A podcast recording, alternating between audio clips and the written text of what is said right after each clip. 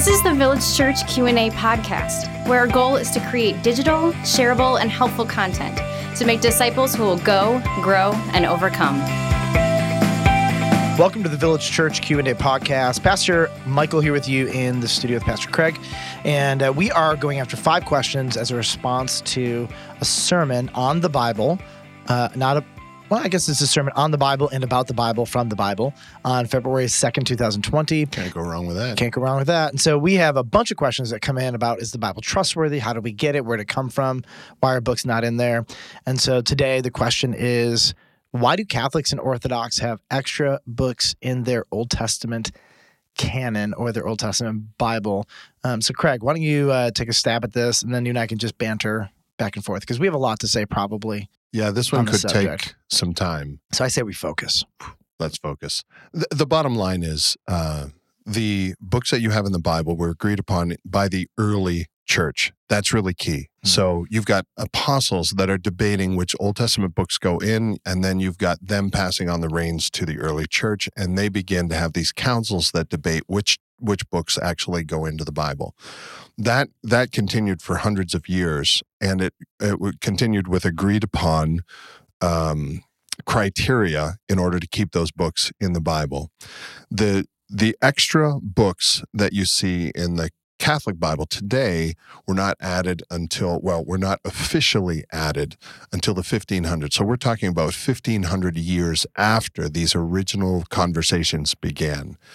And so the challenge that you're going to have is after 1500 years and you don't have the printing press, you don't have email, you, you don't have texting, you you don't have any way of of uh, distributing this kind of material. This these are these are um, stories and manuscripts that have been passed around by the general public. They began to be put into the church and accepted as um, stories, but ultimately became so popular they became a part of the actual canon. And so that's a I'm trying to make it a, a short answer to a long process, but the extra books that you have in these in the um, in the Catholic Bible were added much later than the agreed upon canon by the early church. So the the inter- all the books uh, that the Catholic Church and the Orthodox Church would add uh, were written in this 400 year period of silence between the Book of Malachi and the coming of Christ, the birth of Christ, and you have two categories that I think are are important for people to know in terms of what these books are and they are not. Uh, the first category would be a general. Um, uh, grouping of books called apocryphal literature, and these are books written largely in the intertestamental period, 400 BC ish, 435 BC to to the birth of Christ, and they're written in Greek, but they're written by Hebrews, whereas the entire Hebrew Old Testament is written in pop quiz, Craig, Hebrew, and Aramaic. good job. It's like you went to seminary. Sorry, I was just zoning No, no, there. I, I saw your eyes. That's why I was like, I'm bringing you back. Sorry. do this. Um, so the apocryphal books, there are a bunch of apocryphal books, um, and the apocryphal books are to be they're they're good books. Read them. They're histories and different things. There's some crazy weird stuff in them, but they circulated, as you said, amongst the people of God. Um, and then there's a there's a subcategory. Double click on apoc- apocryphal. There's what has been called deuterocanonical, which means second canon. And these are the books that the Orthodox and the Catholic Church have taken out of the apocryphal literature, put into their Bibles. And uh, there's not a lot of them. Uh, you have the book of Baruch, First and Second Maccabees, Tobit, Judith, Sirach, Wisdom. Uh, there are some additions to the book of Daniel and Esther. Bel and the Dragon. Bel and the Dragon is at the end of Daniel, and it's very uh, honestly like they're very interesting books. They're not like evil, terrible books. Um, but the there's a, actually an amazing passage of scripture in the book of Romans, chapter three. Here's what the apostle Paul says. He says the Jews were entrusted with the oracles of God. That God had had entrusted the Jewish people to really figure out what were the scriptures, and the Jewish people uh, the case is closed.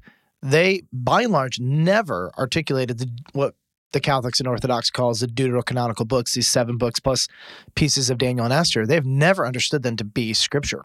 Um, they don't meet the Jewish criteria of scripture, one of which is being written in a Semitic language like Hebrew or Aramaic.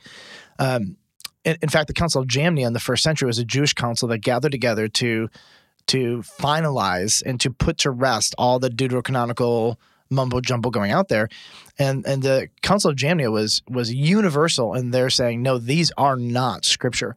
Um, the Jewish people have never added them in, and so you get to the Council of Trent, right in the 16th century, which is a Catholic council designed to uh, counter Martin Luther and the reformers to redo what the early church did. Yeah, basically. And so this is a I'm gonna I'm gonna read this because I found this super interesting. This Yeah. is from Catholic Answers, and the question on Catholic Answers is this: Is it true that at the tr- at, at Trent, the Council of Trent, the 16th century, that the Church added seven deuterocanonical books to the Bible? Well, the answer is yes. It is true.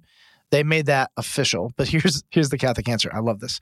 No, the Council of Trent infall- infallibly reiterated what the church had long taught regarding the canons of the Old and New Testaments. Well, that's it's actually just not accurate. Right. Um, that that has not been the historic teaching of the church Mhm. by any stretch of the imagination, nor of the Jewish people who are given authority over the oracles of God. And so it's you know why do they have them in there? I wish I wish we really I don't know that we have full understanding of why the Catholic and Orthodox Church have put them in there. Well, there's a theory that um, with popularity comes authority. Yep. And so I think these books continue to be circulated for so many years. And and again, remember this population was largely illiterate. They weren't they weren't educated. Um, and so they be, they they told life through stories. And so these these extra biblical literature was told as stories, but became so popular that the church had to face whether or not they were actually canon or not. And they finally, in my opinion, I would disagree with your uh, with your author there. I would say that they gave in and they would say, yeah, th- these should be included. Yep. Um, a- a- and He's not my author. That was a Catholic. yeah, yeah, yeah, yeah. So, a- a- and the Bel and the Dragon is, is a great one, and I agree with you. It doesn't necessarily contradict anything that happened in Daniel, but it tells a story of of Daniel um, and um, the prophet. I forget which prophet it was, but anyway, Daniel was hungry when he was in the lion's den, and so it says that an angel of God picked up the prophet. He had some bread with him, and he picked up the prophet by the hair and dragged him across the sky and dropped him in the den so that he could feed Daniel because Daniel was hungry. Hmm. So Feels right. so you can kind of see in in that that it sounds like a fairy tale. It sounds like something you would tell your children before they go to sleep at night. And I and I think th- it's just the the attraction of the story made it popular. And as popularism increased, the church was forced to make a decision: Are we going to include it or not? Yep. It's yeah. I I, I wish I uh, had more information on this part. I believe one of the previous popes to the Council of Trent had been articulating the deuterocanonical books, and so to go against a pope would be to go against the Right. Vicar of Christ, etc. Um, there's also pretty horrendous teaching that they rooted in some of the deuterocanonical books. For example, prayers for the dead, their view of Right. salvation. That's true. really had some they pulled out some texts from the book of maccabees particularly that they used to try to justify some works-based salvation practices that, that the church had. So again how, why i can't really tell you but we can tell you what they were. Um, the jewish people rejected them. The early church did not by and large at all see these as canon.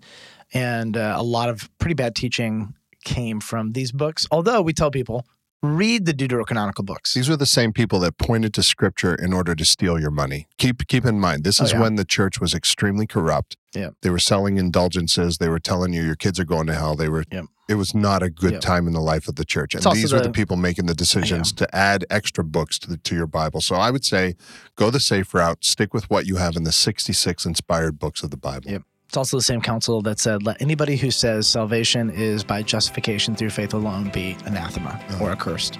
So that's it. All right, we have one more question uh, to answer you and me together. What Old Testament canon or Bible did Jesus use, and shouldn't I use that one?